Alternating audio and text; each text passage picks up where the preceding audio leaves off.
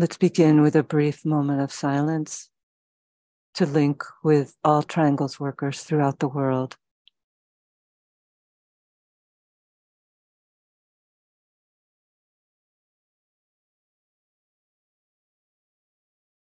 We know, O Lord of life and love, about the need.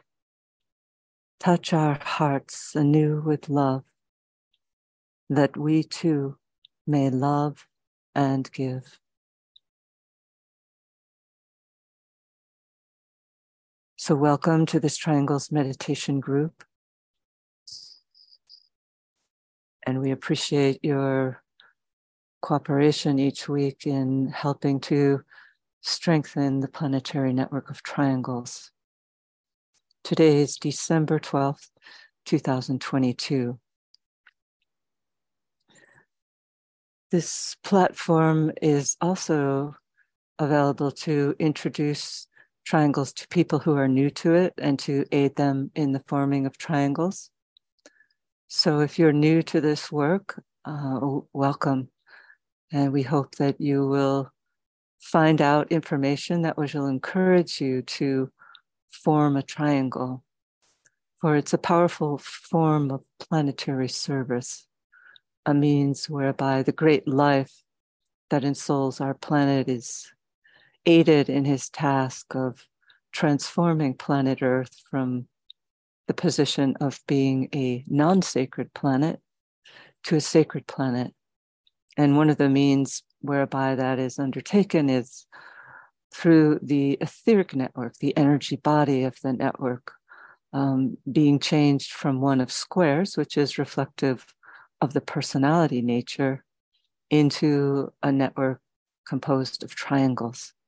So as we visualize the triangles network every day, we're aiding in this great task, which is a cooperative effort, not only among many members of the human kingdom, but also members of the spiritual kingdom, this planetary hierarchy, and even the great lives in Shambhala. So it's a great cooperative effort, and we appreciate all of your contributions to this work. Triangles is a daily practice, so it is a commitment. Three people uh, agree to link up with each other in thought each day, mentally and spiritually, no matter where they live. And you don't have to coordinate the effort by time. You just simply have to link up every day and visualize your triangle as lines of lighted, golden, loving communication between the three of you. And then you extend that triangle, visualizing your triangle as part of the larger planetary network of triangles. And as the network is visualized, the great invocation, a powerful world prayer, is sounded in order to release the contacted energies into the consciousness of all human hearts and minds. so it need only take a few minutes each day and can therefore be fit into even the busiest of schedules. So, as we do each week, we're going to now work with a brief visualization. So, let's visualize the planet as a sphere of lighted energy. And in the center of that sphere, let's visualize a triangle composed of these three planetary centers of Shambhala, hierarchy, and humanity. Visualize them as three spheres of energy at each of the points of the triangle. and visualize these energies intersecting, moving from point to point, filling the triangle with light.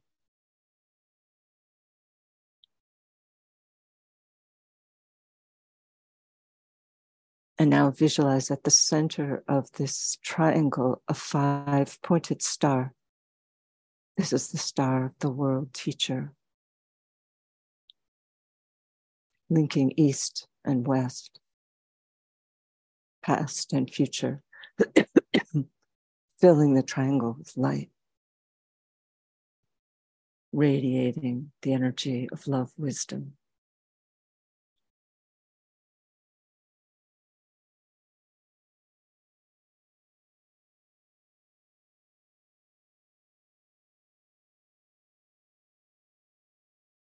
And now visualize again the sphere of the planet as a lighted sphere, the blended energies of these three planetary centers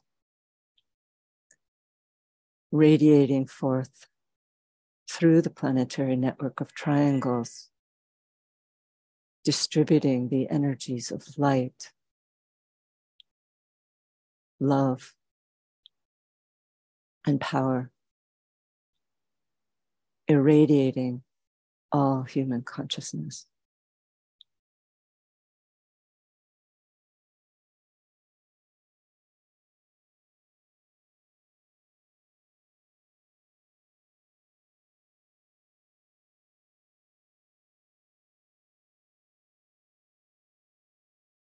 And see these energies being released through the five planetary centers. London, Darjeeling, New York, Geneva, Tokyo.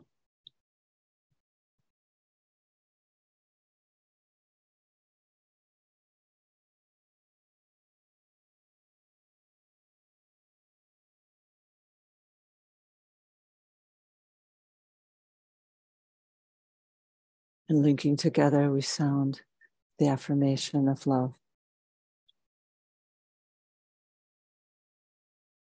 Radiance we are and power.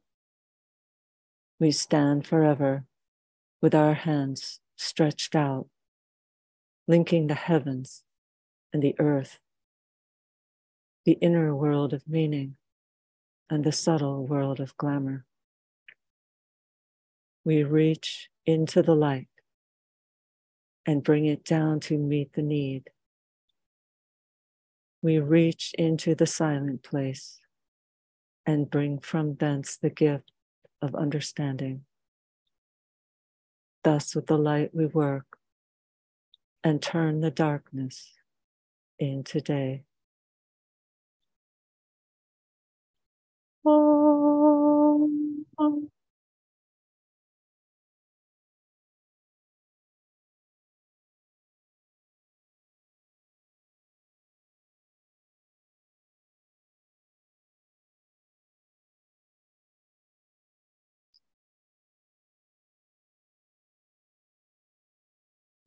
And after our meditation today, we're going to have as our guest a returning presenter named Brad Burke, who lives in upstate New York and is a founding member of the Life Bridge Sanctuary.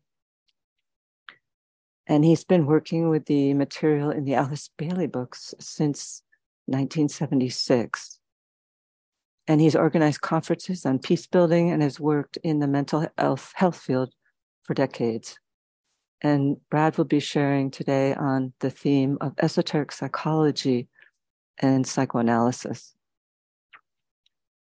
And then I wanted to announce that this coming Saturday, the Lucis Trust will be holding a seminar with the title of Externaliz- Externalizing the Soul Principle Psychology and the Service of the Plan. And so, if you'd like to find out more information about that, please go to the Lucis Trust homepage. And also, I wanted to encourage you all to do what you can to distribute the Great Invocation with your holiday greetings to friends and loved ones. And we have a video um, that we've posted in the chat box, which just presents the invocation in various languages, a line from different languages for each line of the Great Invocation. And it's a nice way to see what a global um, prayer this is. So we encourage you to, to do so. And we therefore will begin.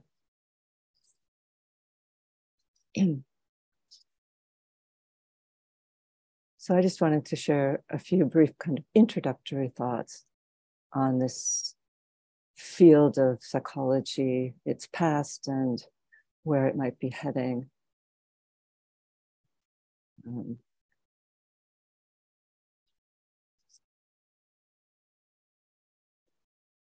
so, psychology is one of the newest of sciences, we're told. And although it's new, at the same time, explorations into the nature of consciousness have been the source of human pondering since the beginning of civilization. The word psyche itself stems from the ancient Greeks, which understood and embodied uh, in this term the three aspects of the mind soul, and spirit, and whose civilization had its underpinnings within the great philosophers whose lives were dedicated to pondering the nature of thought and the different layers of the mind which are only just beginning to be considered by the scientists of our day. And of course, the Greeks built into their platform of thought, they built it upon the foundations of the East, whether consciously or through tapping into the created thought forms of the rishis, whose penetrating delving into the nature of consciousness brought light to our world and laid the foundations for all that has come. Not only did these ancient rishis formulate doctrines contained in the Vedas, which Blavatsky viewed as some of the most advanced teachings ever given out, but they also devised techniques that grew out of their inner understanding, whereby they were able to move beyond philosophy and into a means of the transformation of consciousness. They provided techniques most notably codified in Patanjali's Yoga Sutras, a translation and commentary of which were given out by the Tibetan Alice Bailey in The Light of the Soul. Psychology, as we've come to understand it today, was started by the breakthrough work of that forerunner, Sigmund Freud, who devised the concept of this new science. He too categorized the layered nature of the mind and did so in the terms of id, the primitive primal urges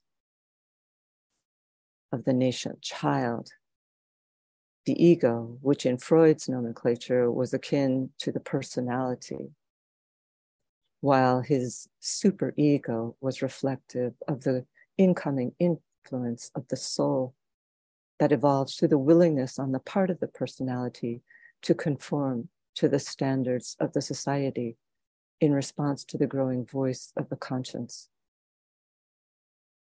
Freud sought to meet the need of a society that was suffering under the weight of repression through, we might say, the misinterpretations of Christian teachings.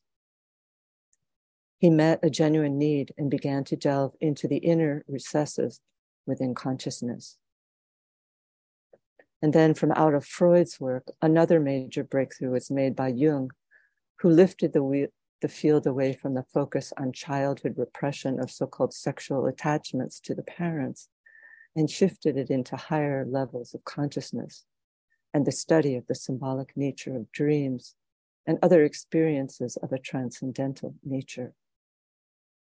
We must also mention the important work of Roberto Assagioli, who was himself a student of the Tibetan and who developed a school of thought entitled psychosynthesis, which sought to integrate the various aspects of an individual through the use of the spiritual will. Since then, there have developed many other and diverse schools of thought, each providing a contribution, perhaps along all the different ray lines, we might say, whereby humanity is evolving a deepened understanding of this multifaceted, multifaceted instrument, which we call the mind. The Dalai Lama's cooperative efforts with scientists in studying the nature of consciousness and the meditative practices of Tibetan monks have surely also contributed much to move humanity into a deepened understanding as to the spiritual nature of the mind. Of course, underlying and paralleling all of these are the teachings of the ageless wisdom. In these teachings, one of the central facets is the teaching on the seven rays, of which esoteric psychology is one of the primary parts. This science has only just found its beginning within the work of a few forerunners in this field, but we're told it will eventually provide the basis whereby eventually the ageless wisdom teachings will receive outer recognition from society through the field of psychology. For all forms crystallize with time, and so too within this field of psychology. All departments of human living must evolve to meet the needs of the constantly evolving humanity. The new psychology, we're told, will utilize and have for its basis the teaching on the seven rays and esoteric psychology. We know, for example, that Jung and Assagioli both used astrology in their practices, and with the incredible outgrowth of interest in this field today, it is surely being used by many more psychologists today. The teaching on the rays is more subjective, however, dealing specifically with the quality or soul aspect, which is subtle, but nonetheless an attempt must be made, for without a basic understanding of the rays, the deeper aspects contained within an astrological chart will be left out. We're moving today from an age of belief, from a time when humanity has, by and large, been predominantly astrally polarized. At the ending of an age, it is always challenging to see through the glamours that naturally arise. This general condition is surely being fostered as well by the passing of the planet Neptune, the planet most closely associated with deception and glamour, through the sign of Pisces, which often also has challenges distinguishing between reality and glamour. But at the same time, Pisces and Neptune could be considered two of the most exalted energies, highly spiritually significant, reflective of the duality of this sign and planet. For Neptune, is the planet most closely associated with the Christ, with the Buddhic plane. And the Tibetan, in fact, indicates that Neptune in Pisces is reflective of the initiation of humanity as a whole. Therefore, we can see the tremendous importance of this time and the opportunity it's providing us. On the one hand, it is contributing to the depths of glamour. But at the same time, it's instrumental in awakening the consciousness of humanity and it's fostering its ability to arise into an initiatory movement. And into this mix, there stands the struggling disciple, humanity. And the psychologists of the day are being charged with moving in an experimental fashion to aid people to come to a deepened understanding as to the nature of reality and that fragment of reality, which is themselves. As we move into the Aquarian age, we're moving into an age of science, an age where an increasingly humanity will be governed by mental polarization. There will surely evolve widespread methods of training that will teach people to work collectively to utilize the power of thought as a means of transforming life in all its many facets through the use of the mind. Of course, the work of triangles is a forerunner in this regard, harnessing the tremendous power of the great invocation and the etheric network to help lift our planet out from under the grip of the lower Neptunian manifestations and into the light of that which permits entry of the truth, the coming one. If the Tibetan told us that the effective use of the Great Invocation by a small group of his students prior to the Second World War could have averted that war from precipitating onto the physical plane, we can today see the power which this invocation wields to aid in precipitating the externalization and the subsequent reappearance. And this is our primary purpose.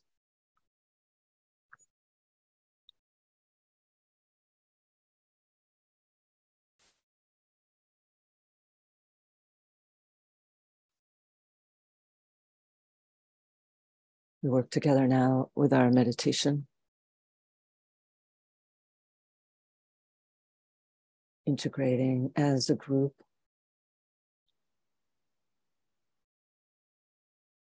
Focusing on the mental plane. At the center of the evened arm cross of discipleship. Linking in thought as a soul as a point of love and light with all those people throughout the world who are working with this triangles meditation group.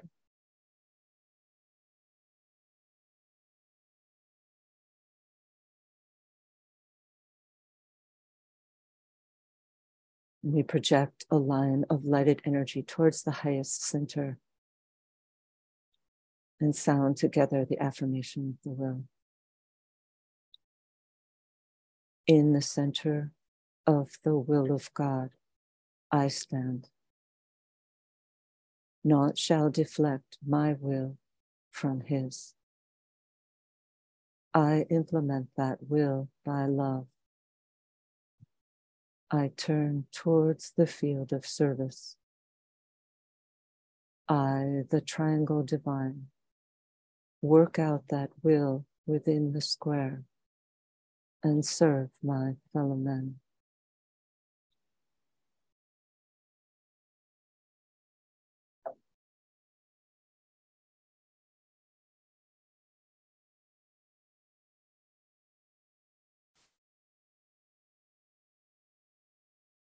Visualization. Using the creative imagination, link with two other points of light to create a triangle of light.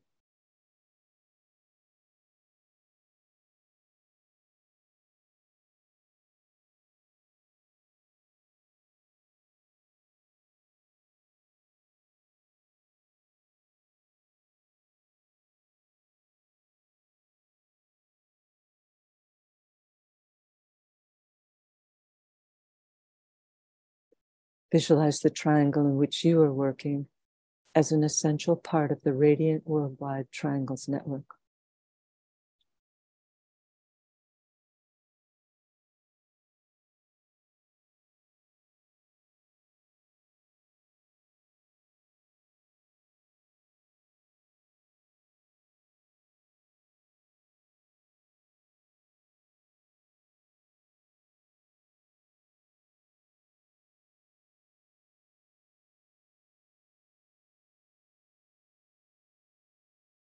Hold the consciousness immersed within the light of the group soul, the heart of love, which underlies and infuses the network.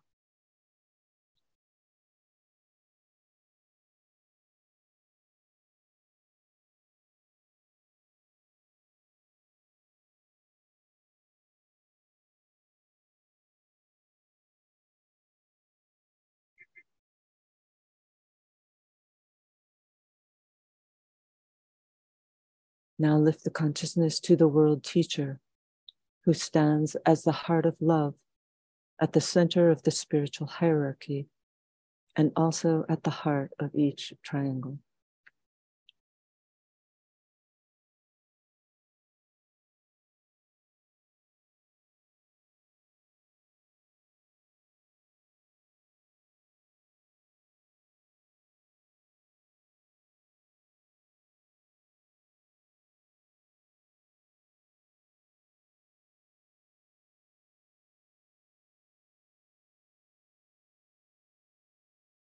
Hold the group mind open and receptive to the inpouring energy of love.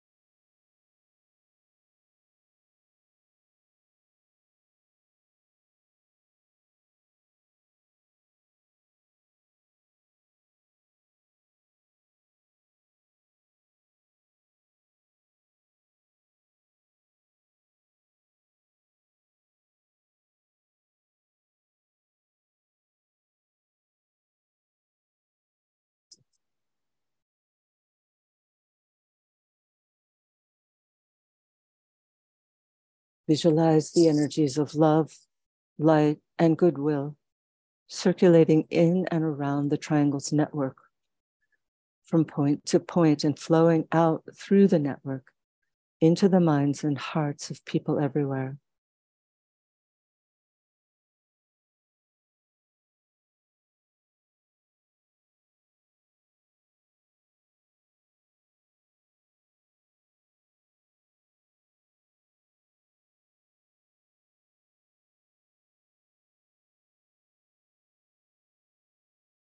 Visualize these energies unifying and eliminating all divisions within humanity, healing and transforming human consciousness, and establishing right human relationships.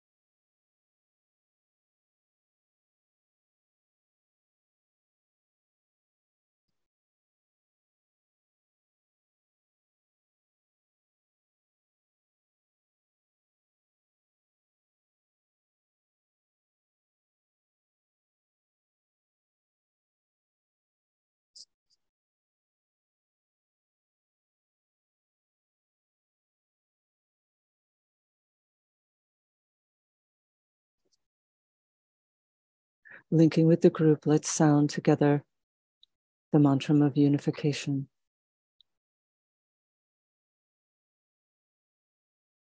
The sons of men are one, and I am one with them. I seek to love, not hate. I seek to serve and not exact due service. I seek to heal, not hurt. Let pain bring due reward of light and love. Let the soul control the outer form and life and all events, and bring to light the love that underlies the happenings of the time. Let vision come and insight. Let the future stand revealed. Let inner union demonstrate and outer cleavages be gone. Let love prevail. Let all people love.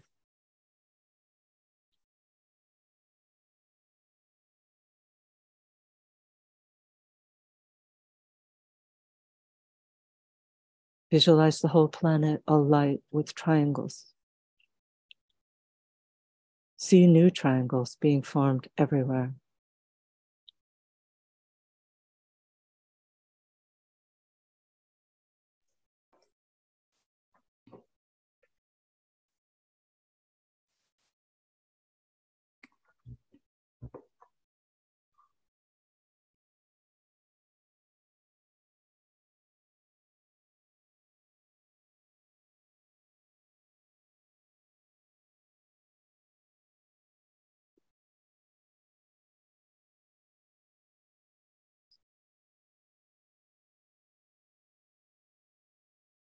Distribution. sound the great invocation silently or aloud. And as we repeat each stanza, let's visualize the network acting as a link between the world of spiritual realities and humanity, as a channel through which light, love, and divine purpose may flow into human consciousness. From the point of light within the mind of God, let light stream forth into human minds. Let light descend on earth.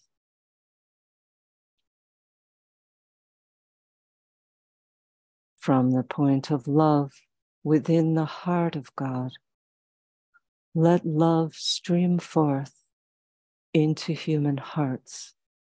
May the coming one return to earth.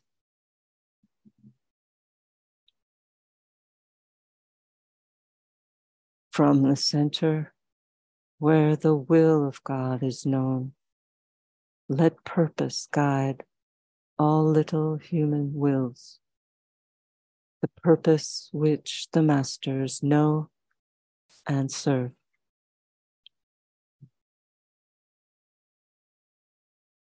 From the center, which we call the human race, let the plan of love and light work out, and may it seal the door where evil dwells.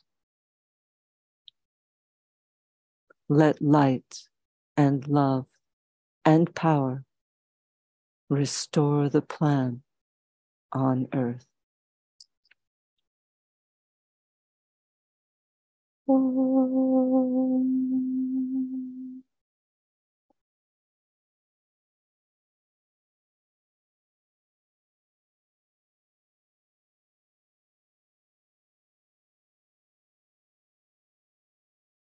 Om.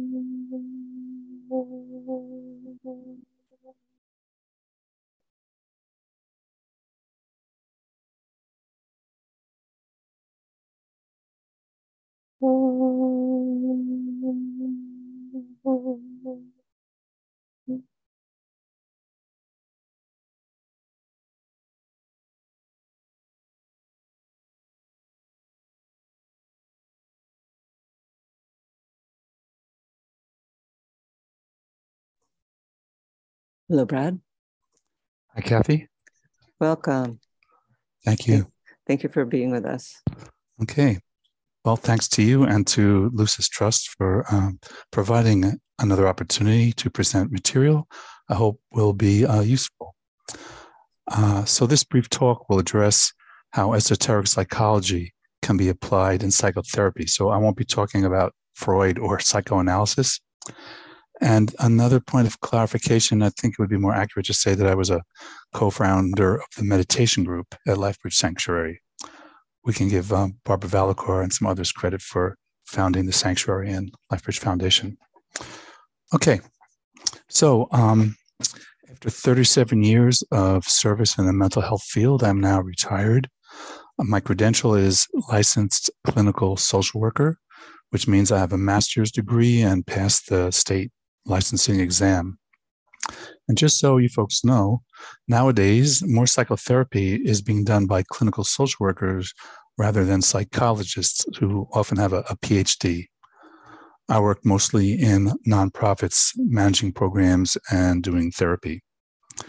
I've also spent hundreds of hours studying esoteric psychology, volumes one and two, and attempting to apply the teachings. At the first annual conference of the Seven Institute, I was on a panel discussing how to determine one's rays. So, um, over recent decades, uh, many helpful therapeutic modalities have been developed, including cognitive behavioral therapy, EMDR, the rapid eye movements for trauma, and protocols for recognizing and managing suicidality. And one sidebar about suicidality if you're concerned about somebody who you think might be feeling suicidal, please ask them. It's a myth that if you ask somebody, you might encourage them to, to think about it or act on it. If you're really concerned, just ask them straight up Are you thinking of killing yourself? Don't ask them if they might be considering hurting themselves because that's real different. If I want to die, I'm, I'm going to take 199 pills. No, I'm not going to hurt myself. I'm going to relieve myself of the pain. So developments are slow but sure in understanding serious illnesses like schizophrenia, bipolar disorder, and borderline personality disorder. Recent research into the human brain has shown that there are genetic anomalies and predispositions for having these types of illnesses which are medical illnesses. They're not mental illnesses, as their biological causes impact the brain. And understanding this can help end the stigma of mental illness. Schizophrenia is of particular interest from an esoteric perspective. I've worked with a couple of hundred people with this disorder. In some cultures, people who hear and see things that most of us can't are considered to have a gift. One possible explanation for someone seeing things that others can't, whether they are angels or demons or glowing colored orbs, is that they are way too open to the astral plane. The door opens and they can't close it. Another way to look at it is that people with schizophrenia don't have the usual veil between their subconscious and conscious mind. The sleep state overlaps with the waking state, making it impossible to tell what is real and what is not. Given what Carl Jung suggested about our collective unconscious, people who have schizophrenia, as well as others, may be picking up on what's happening in the subconscious of others. I don't know about you, but I find that my own thoughts are plenty enough to deal with. Thank goodness for Patanjali and Raja Yoga. People with schizophrenia are often experiencing forms of what DK calls the lower psychism, though it can be more than that too. On rare occasions, the receptivity may be from a higher level. It's really good that anxiety and, and depression are treated nowadays with medications from medical prescribers, but mostly symptoms are treated, not cause. Just to be sure you know, psychologists and social workers cannot prescribe medication Psychiatrists are medical doctors with advanced training they can prescribe, as well as nurse practitioners and physician assistants. Recent research has shown that antidepressants, also called, well, some of them selective serotonin reuptake inhibitors, SSRIs, they do not work by leaving more chemicals like serotonin in the synapse, the space between two nerve cells. This is a provocative example of the current lack of scientific understanding regarding the functioning of the brain. While much of the general public has come to accept that there is a mind body connection, for many academicians and psychologists, the mind is still seen as an activity of the brain. One day, science will develop a device to actually recognize and see thought and the mind Kirlian photography, which purportedly sees our aura, is a step in that direction. So, regarding therapy, if a therapist can maintain a meditative like state during a session, then he or she will be able to use the intuition to assist the patient, or I prefer to use the word client. True connection between client and therapist is necessary for effective treatment. An insightful, intuitive therapist can see and sense the causes of the underlying psychological dynamics and which energetically live between cause and effect. A good therapist then helps a person become more self aware and develop the means to overcome obstacles to growth. By that term, psychological dynamics, I'm referring to internalized emotions, moldy thought forms, and energetic patterns that from past experiences are still simmering below the surface in the crucible of our psyche. Psychology talks about defense mechanisms to cope with inner discomfort, but does not really begin to understand it in terms of energy still living within us. Energy which can be related to overstimulation, blockage, or the seething life of the kama manasic response of our psyche that just won't dissipate, keeping us stuck. So you can see that the medical and mental health fields are only now emerging from their infancy. Mainstream psychology doesn't really recognize the existence of the mind and therefore lacks a real understanding of consciousness. It doesn't exist if you can't see it with an MRI, a CAT scan, or an X ray. So, coming to realization of existence of the mind as something subtle and abstract will be the next major step in the development of psychology, I hope. Um, and that'll be to understand the difference between physical brain and thinker, thoughts, and thinking. Even Shakespeare knew that thoughts are things. DK refers to soul as the integrating factor of our sensory and cognitive impressions. It's what makes us different than animals. It seems evident that animals can think and feel on a rudimentary level, but they lack the sense of I that a human being has. And from studying DK's work via Alice Bailey, we know that it's the soul that produces and is consciousness itself. The mind is the sixth sense and is the soul that integrates all experience. Consider who is thinking, who imagines and creates, who chooses a career, who prefers a Mozart rather than the Beatles? How could a brain, that mushy, bloody blob of tiny electric wires, do those things?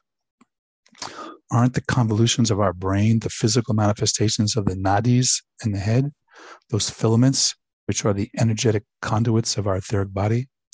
It's the same as the endocrines being the physical precipitation of our chakras.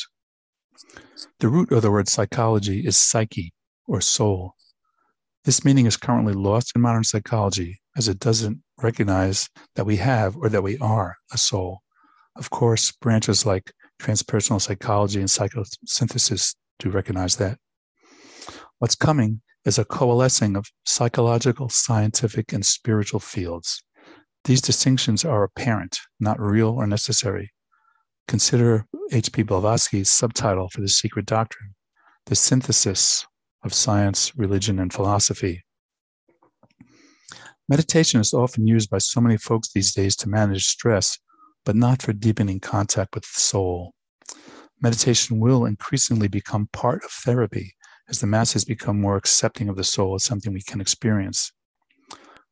The soul can eventually be seen as the source of our conscience, and that word means with knowing, con science, with science. Well, who is actually doing the knowing and where is that info coming from? Guiding someone to hear and follow their conscience can have bound value. Astrology can be very useful if the client's chart is available, but I emphasize to keep it real simple. Knowing the sun sign, which is essentially about the personality and its tendencies and characteristics, can be helpful at present.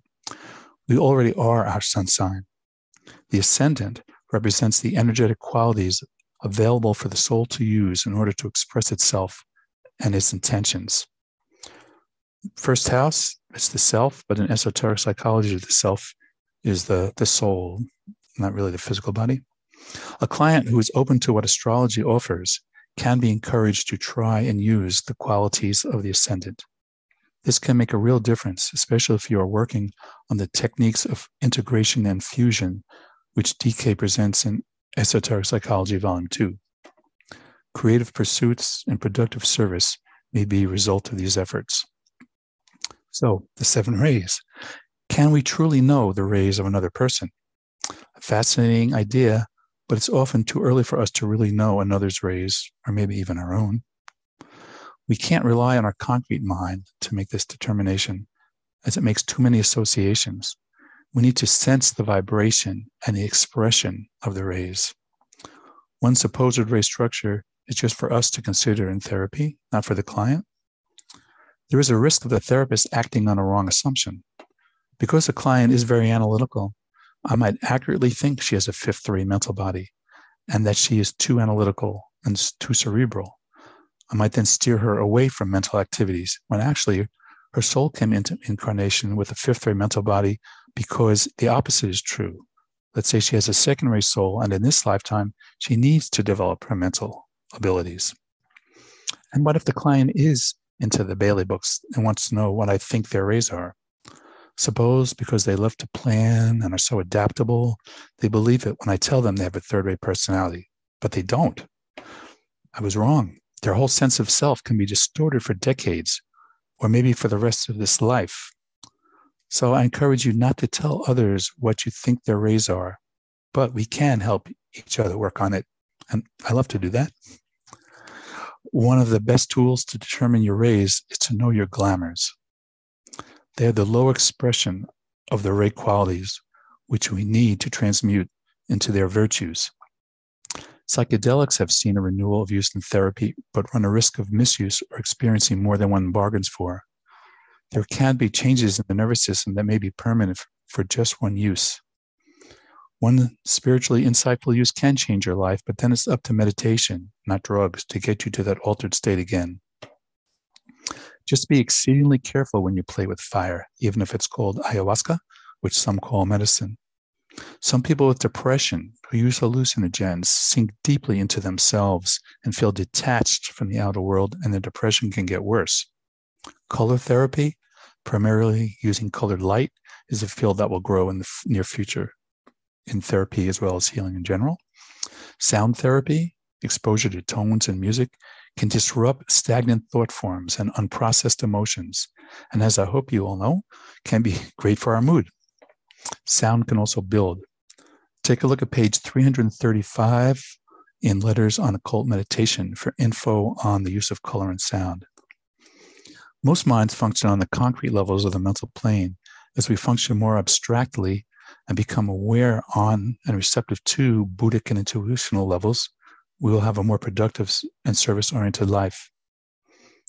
Other areas that will eventually evolve into the mainstream of psychology include this state of our chakras, a person's karma, their point in evolution, which personality vehicle is the target of the soul focus, and on what level we are polarized, usually emotionally, but maybe mentally, or hopefully we're at least just about getting there for mental polarization.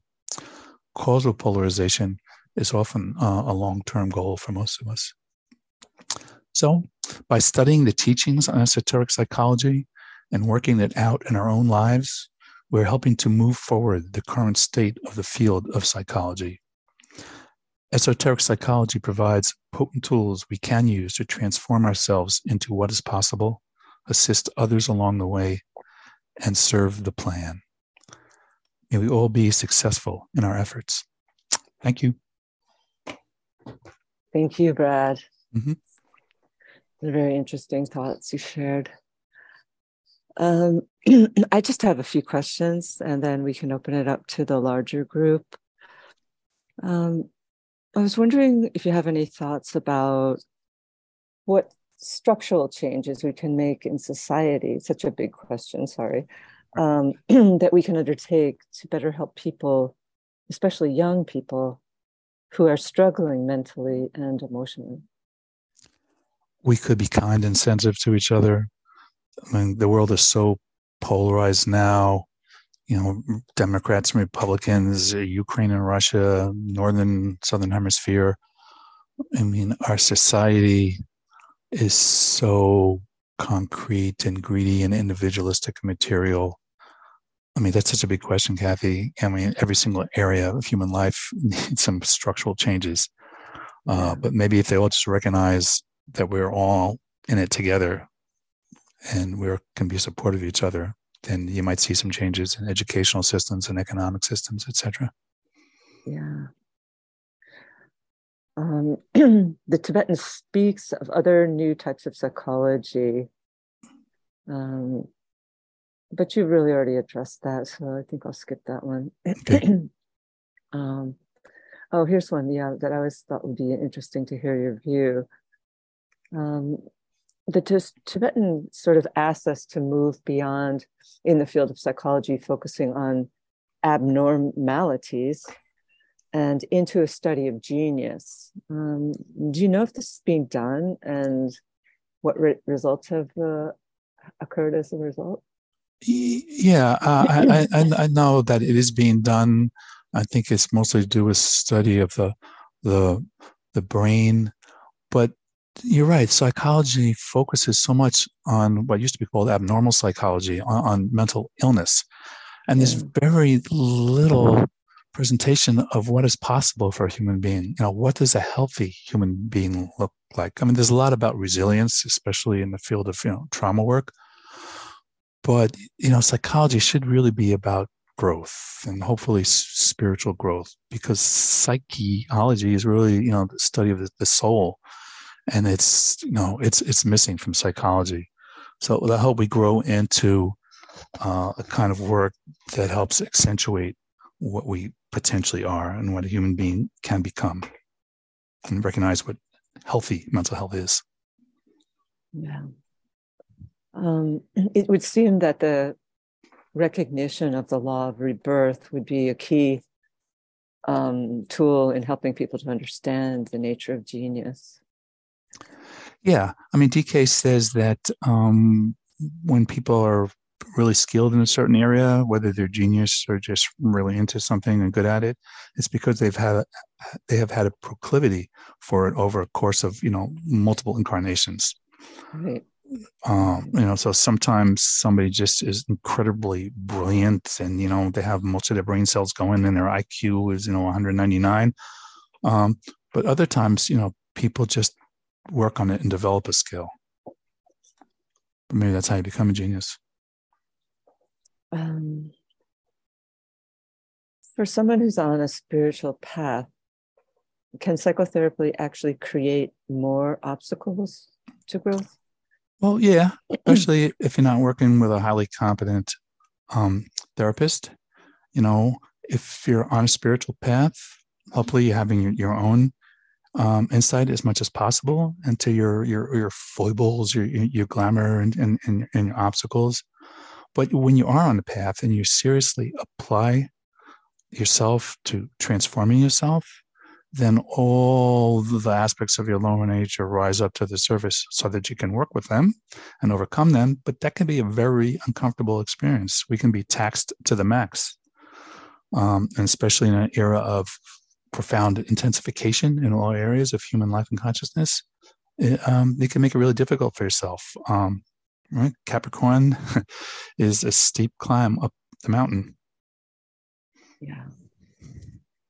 Uh, I there's a number of people probably wanting to ask you a question, but I'll just ask you this one because it's um, really interesting. Um, for some time now, people have been speaking about the indigo children. children who are coming into incarnation with a seemingly very expanded state of consciousness, and some people might call them old souls. And I understand that you know such a child and would you be able to tell us a little bit about this child? Well, you're probably talking about my uh, grandson, who, even when he was just turned three, was kind of demonstrating that he was like scientifically kind of br- brilliant. So, you know, um, about the indigo children, though, I'm not really sure what that means. You know, whether whatever you want to call them, I think it's just a, a lot of developed souls are coming into incarnation, incarnation lately yeah. you know people on the path they don't have to be interested uh, uh, in the path or esoterically inclined people are just doing good work in every field of, of human life and, and, you could tell that they're motivated by their soul. You know it said that the soul comes into incarnation to serve. You know we always tend to think of it as we come into incarnation to, to, to grow and overcome ourselves and become perfect. Yes true.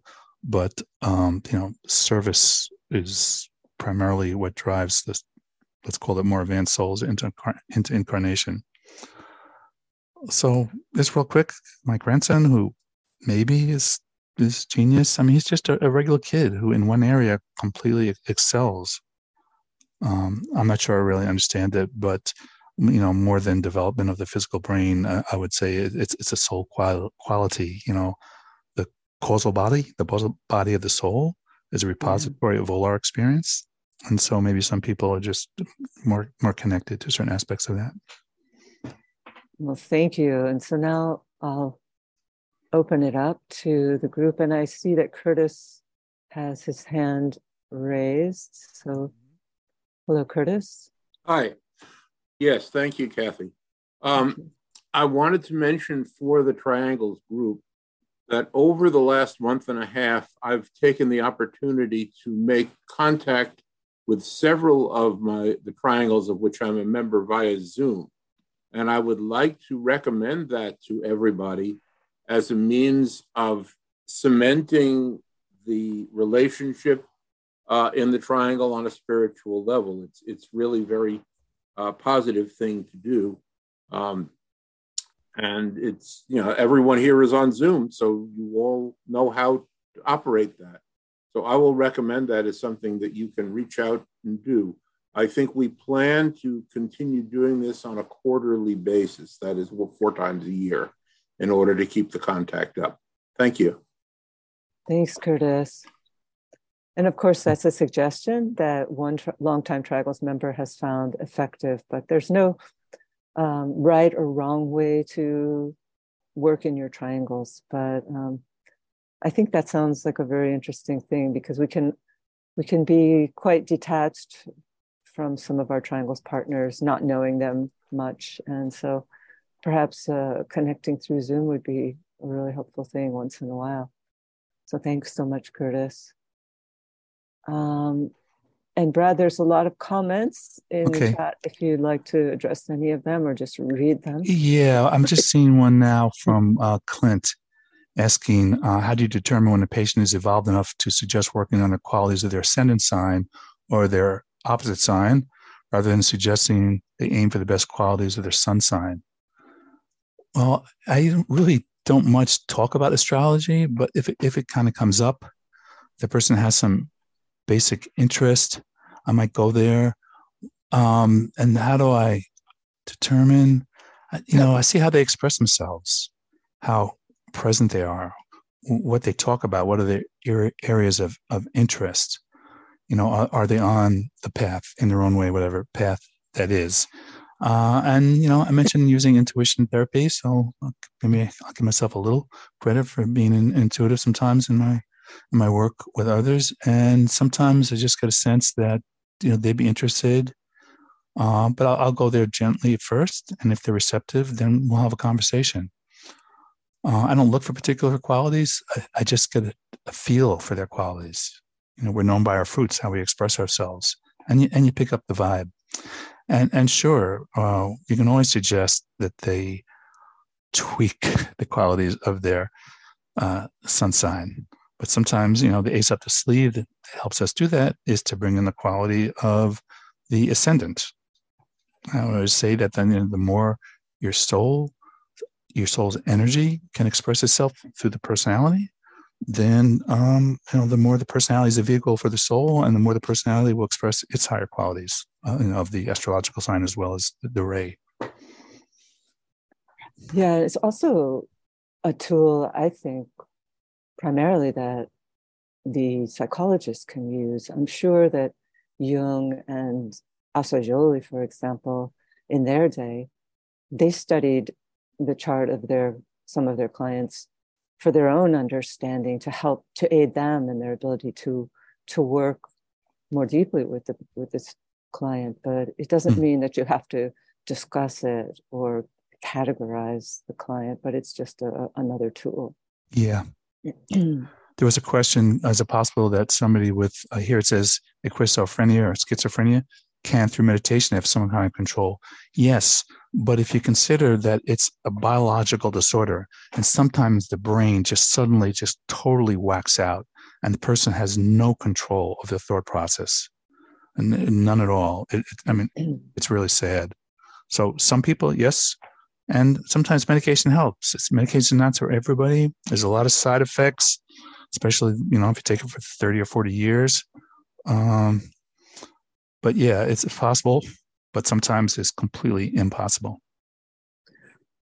I should just say that um, in the training of the arcane school, we are unfortunately we are not able to work with students with severe mental illness um, because mm. we don't we don't advocate at all meditative practice for such individuals but um, because it can they're already so much overstimulation and it can just exacerbate it so it's better for perhaps for the rest of this lifetime to just uh, not focus on that area of life yeah I, I would agree a lot of people um, just really need to stay grounded or, to get yeah. grounded. And so it's not just f- true for people with schizophrenia, but a, a, lot of like, you know, new age types who get into meditation, uh, it is too stimulating or it's too ab- abstracting. Mm-hmm. Um, yeah. It's not always good. And even people who are seriously into occult meditation, like they might learn in the arcane school or from DK's books, sometimes you need to take a break and, and assimilate.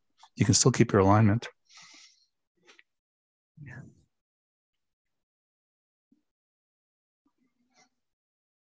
Is there mm-hmm. anyone who would like to raise their hand and share a comment or a question that way?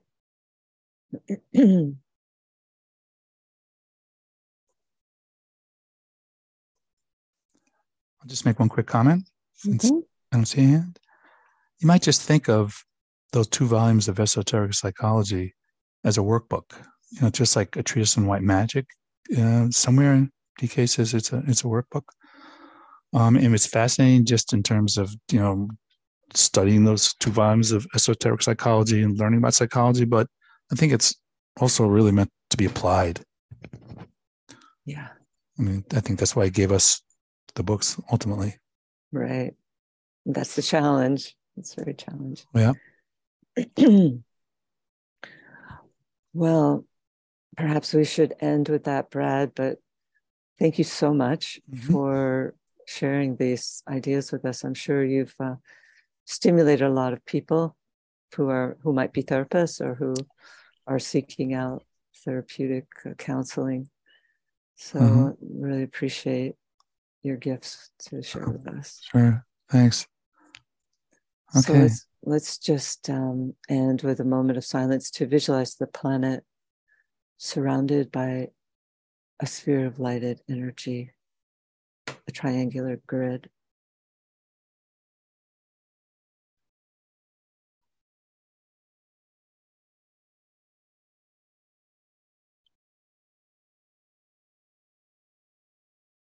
Thank